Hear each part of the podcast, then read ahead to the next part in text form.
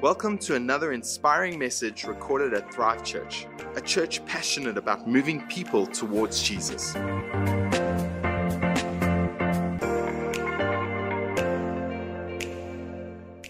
Hey, Thrive. Well, it is so good to be together again today. Welcome to church. And as you're looking at me now, looking at the shot, you're asking yourself, are they in a graveyard? Is this shot being done in a graveyard? Yes, it is. We are in a graveyard, we're in a graveside. And uh, you might be wondering, why on earth are they there? Well, firstly, I want to tell you, we've got a very freaked out camera crew at the moment. I asked if we could do this at night. They said absolutely not. We're doing it in the day. Well, we're here today because today we start a brand new series called Graves into Gardens. Graves into Gardens. And I must tell you, it feels a little bit strange to be in this today, like filming in this graveyard today, particularly at this time of year, being spring. The trees are bursting into life and into color. There's new life and new growth everywhere. We can hear the birds singing even as we're recording. So life is all around us, but yet at the same time, we're in a graveyard where uh, really I guess it's symbolic of the fact that people have died. Um, but there's new life all around, and we're believing that the series, Graves into Gardens, will be prophetic for each one of us in Thrive Church. That this will be the start of a season where God can turn dead things into beautiful things. Talking of beautiful things, I want to take a moment and just say thank you to Keegan for an incredible slot in Spring in Your Step. Uh, I, we just celebrate so much the fact that Thrive Church is a church filled with young people who have got such a bright future. You know, when we look at uh, these young communicators, and every time a young communicator steps up and delivers, uh, it says to us future, it says to us life. In a certain sense, it says to us the exact opposite of what a graveyard does. It tells us that the future is bright, and we believe the future is bright in our church, and of course, it's bright in our country because God is raising up incredible young people all around us as we speak. So, Graves into Gardens, brand new series. Here we are in a graveyard. And why it's so important, the concept of graves and gardens, is because actually the garden was central to God's plan for mankind. Let me explain to you why. Right at the beginning, when God created Adam and Eve, He designed us, humankind, mankind, for a friendship with Him. And God had decided in His wisdom that that friendship should be worked out in a garden. And so He places Adam and Eve in the Garden of Eden. We know the story in Genesis. Adam and Eve are, are created, placed in a garden, and God wants to work out, God wants to have His friendship with Adam and Eve in a garden. Well, of course, we know that the, the garden experience then didn't end up that well. We know that mankind was tempted, fell from grace, but the story of gardens doesn't end in the Garden of Eden. The story of gardens carries on all throughout Scripture. And in fact, we see an incredible picture of gardens all throughout Scripture, culminating, ending in the ultimate garden that we see in Revelation 22. Right at the end of time, when God restores all things, when He wake, makes a new heaven and a new earth, when he, he makes all things new, guess what happens? God takes mankind again and places us in a garden, and that garden is described in Revelation 22. All throughout Scripture, gardens are profoundly important places. They symbolize life. Whereas this graveyard is symbolic of death, gardens symbolize life. Therefore, when we talk about graves into garden, gardens, we're talking about dead things becoming beautiful things. Gardens in Scripture are symbolic of life. They are always described as places of peace places of beauty, places of safety, places of shelter, places of friendship, places of fruitfulness, places of growth, places of fertility, places where life itself is demonstrated. Gardens are incredibly important to God. So, church, if gardens are so important to God and that picture of being beautiful and fruitful is so important to Him, the question then becomes well, how do gardens grow? And how do we grow gardens? In other words, how do we grow fruitful and beautiful lives? Well, the scripture tells us actually, it gives us very important information around how gardens grow. Scripture describes two things ultimately that grow and burst forth and give rise to a garden. Firstly, dead things that are released. like a dead kernel of wheat, like a grain of wheat that's dead. Jesus tells us this in John chapter 12, 24. He says, Unless a, a kernel of wheat falls to the floor, it can't, it can't grow and become anything. Matthew 13, Jesus tells us the parable of the sower, of the sower who sows seed, and of course, the seed goes on to grow. Here's the point both of these texts tell us what ultimately grows into a garden. If you want your life to become beautiful and fruitful, here's the clue. Two things grow. Firstly, that which is dead and is released. John 12, 24, the dead kernel of wheat.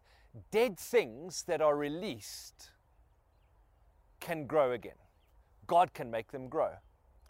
Secondly, Matthew 13, the parable of the sower. Seed that is sown can grow, can become a garden.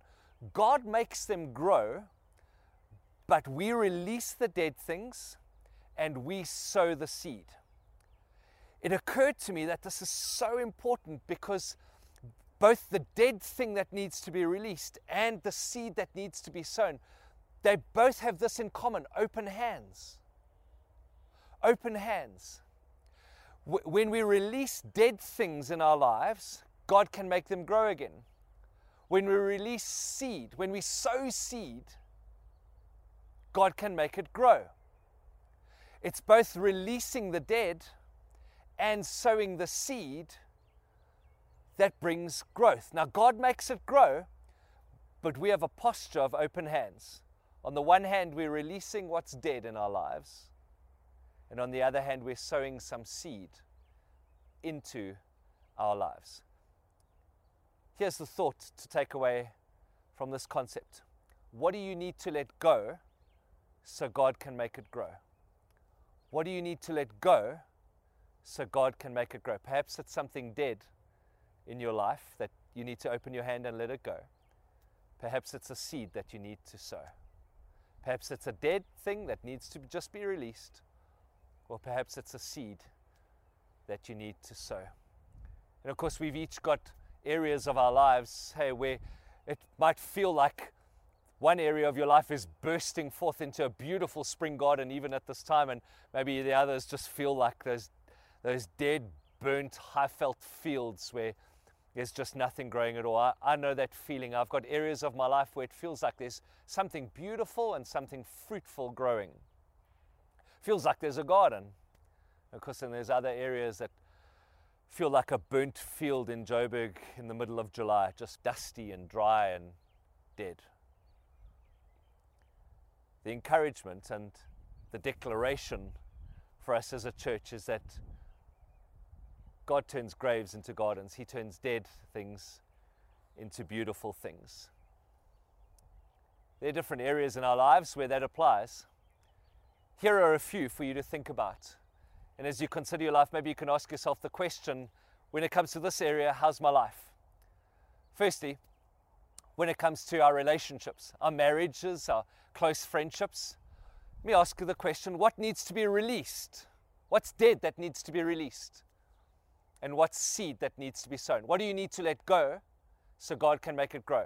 Well, when it comes to what needs to be released, maybe in your relationships, your closest relationships, your friendships and your, your marriage and those that are closest to you, maybe what you need to let go is maybe there's some pride, maybe there's some ego, maybe there's some sense of self, maybe there's some unforgiveness that you need to release.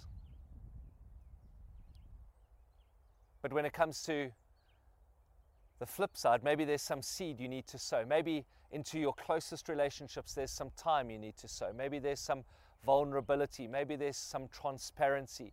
Maybe there's some effort that you need to sow. Right now, why don't you trust God to speak to you about what it is you need to release and what it is that you need to sow when it comes to your relationships, your friendships? When it comes to our faith, what do we need to release that's dead?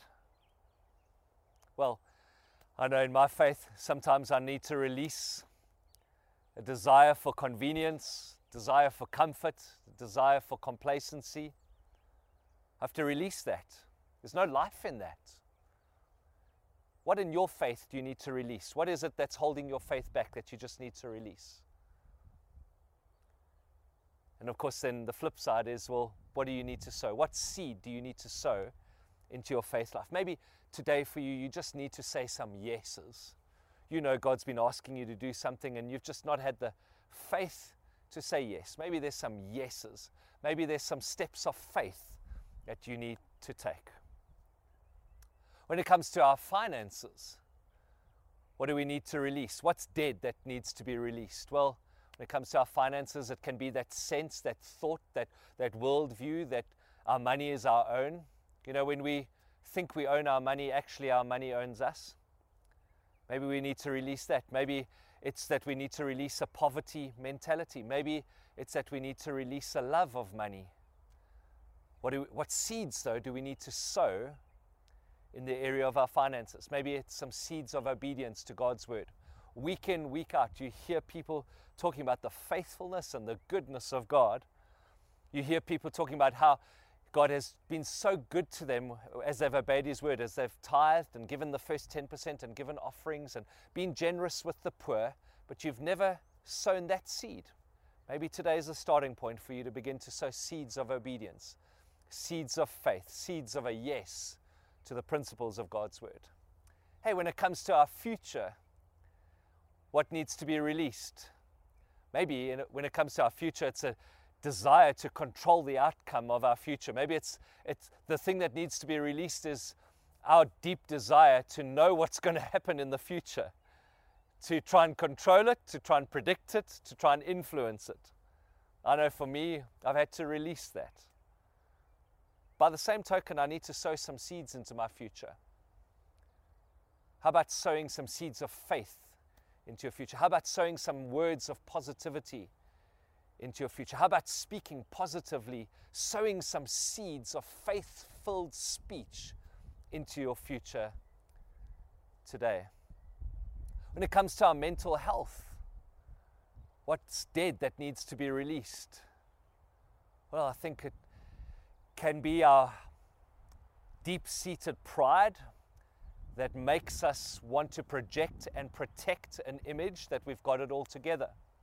Maybe it's a reluctance to be open and transparent and to say to somebody, I'm struggling. Maybe it's a sense of independence that holds us back from speaking to somebody about how we really feel. And we're projecting independence. We're projecting, I'm okay, and we're protecting the facade that I'm okay. Meanwhile, you know your mental health is filled with anxiety, low grade, or even quite severe depression. Today, release what you've been protecting, the image you've been protecting. And what do you need to sow into your future? Well, maybe it's some seeds of courage and bravery to come clean with somebody to say, I am struggling at the moment.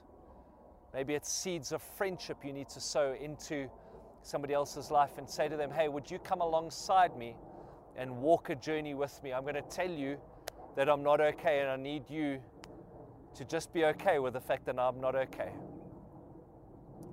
But don't stay in that situation and in that space alone.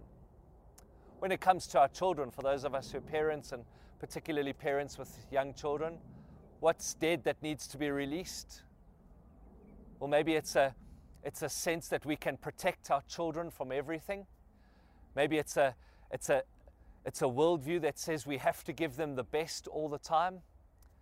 What's dead that needs to be released? Maybe it's a, a view that we have that unless we give our children the best, they're not going to be okay. Maybe what we need to release is a desire to be a helicopter parent. You know, that parent that hovers above our children, wanting to protect them all the time.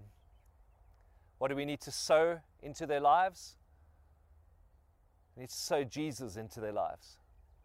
We need to sow conversation about God and the goodness of God into our children's lives. We need to sow the friendship that Jesus wants in our lives. We need to talk about that with our children. Sow some words of discipleship into your children's lives. What do you need to sow into their lives? Sow faith into their lives. Just as an aside, make sure that your kids are Invite them into Kids Zone online every single week. Get them into it, get them engaging with it. Be the parent and lead them towards Jesus. No, no child gets there by themselves, they need you to lead them. Caitlin and Caleb need Pastor Ken and I to lead them into a friendship with Jesus. What do you need to release? Maybe it's being a helicopter parent. What do you need to sow? Maybe it's some seeds of discipleship, some conversation about the friendship that Jesus wants with us. Every area of our lives, there's some stuff we need to release, isn't there? And there are some seeds we need to sow. What needs to be released? That which is dead. What needs to be sown? A seed. Here's the thing open hands. What needs to go so God can make it grow? What needs to go so God can make it grow?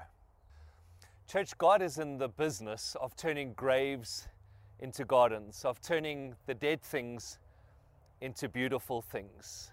The plan was always for a garden. He placed us into a garden right at the beginning of time. He's going to restore us into a garden right at the end of time. The reason for that is gardens show us what's beautiful and fruitful. And He wants our lives to be beautiful and fruitful. And it's Him that makes it grow.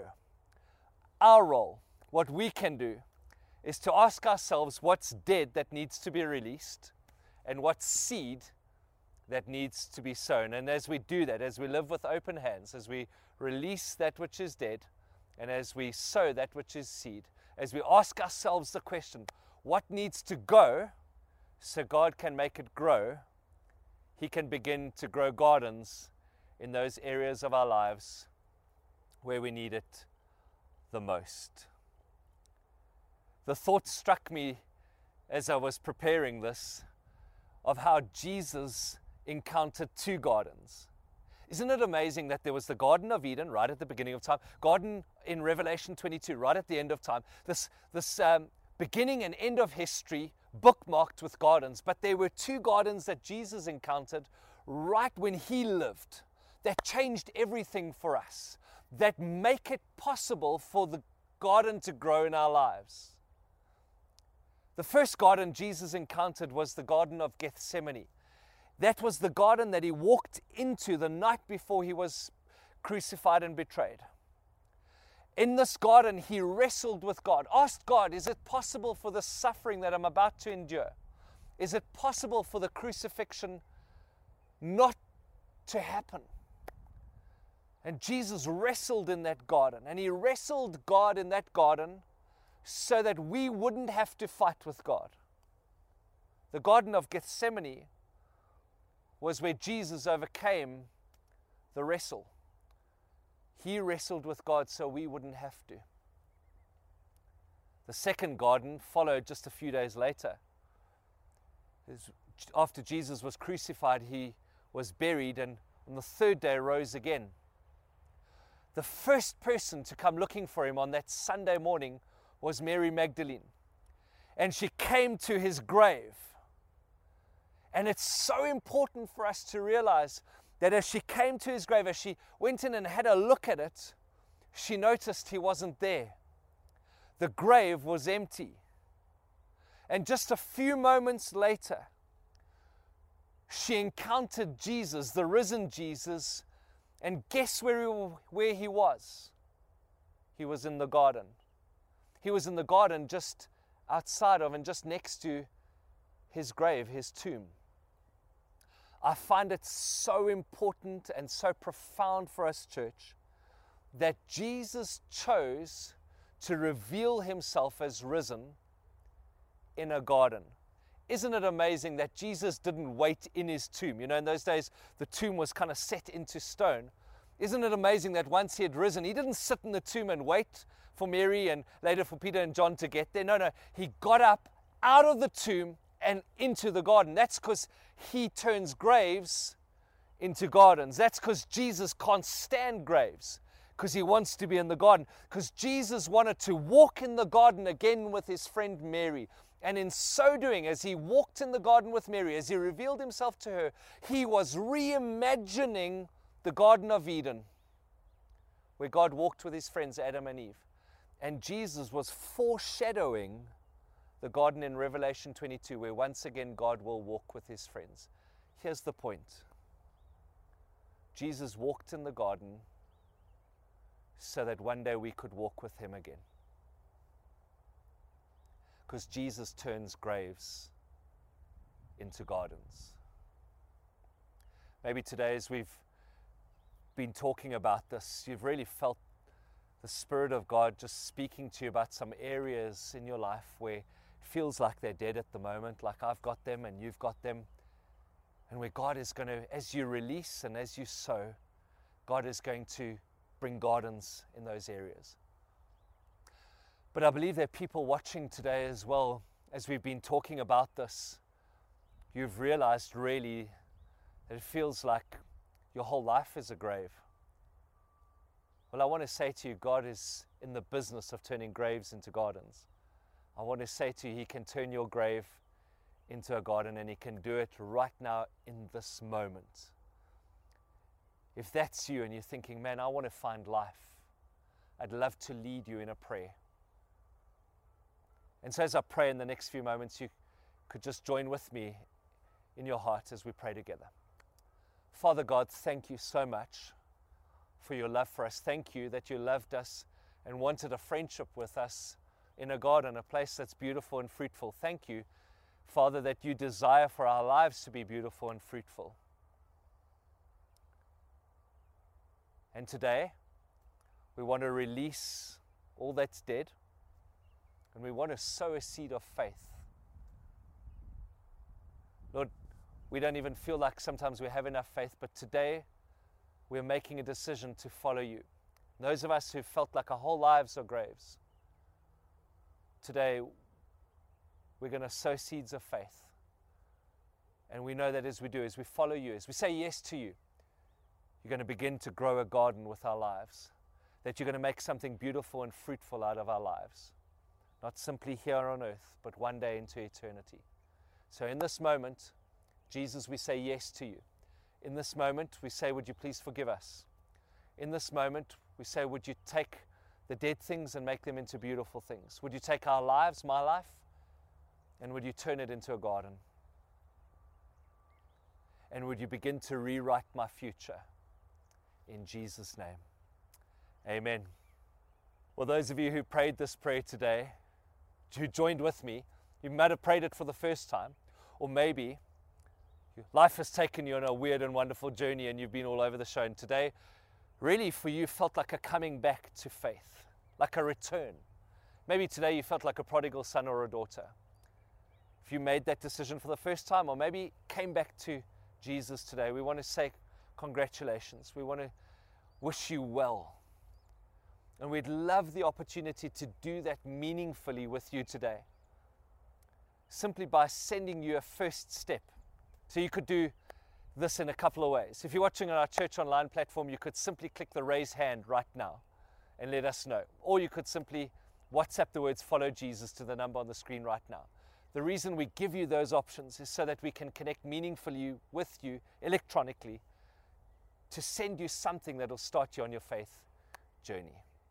Church, as we head into this week, we're trusting that God's going to begin to turn graves into gardens. Why don't you give some thought to what is dead that needs to be released, what seed that needs to be sown, what's got to go so God can make it grow. We're trusting that you would have an amazing week, that it will begin to turn graves into gardens, that the series will flood your heart with life, hope, and faith. Have an incredible week. See you all next week.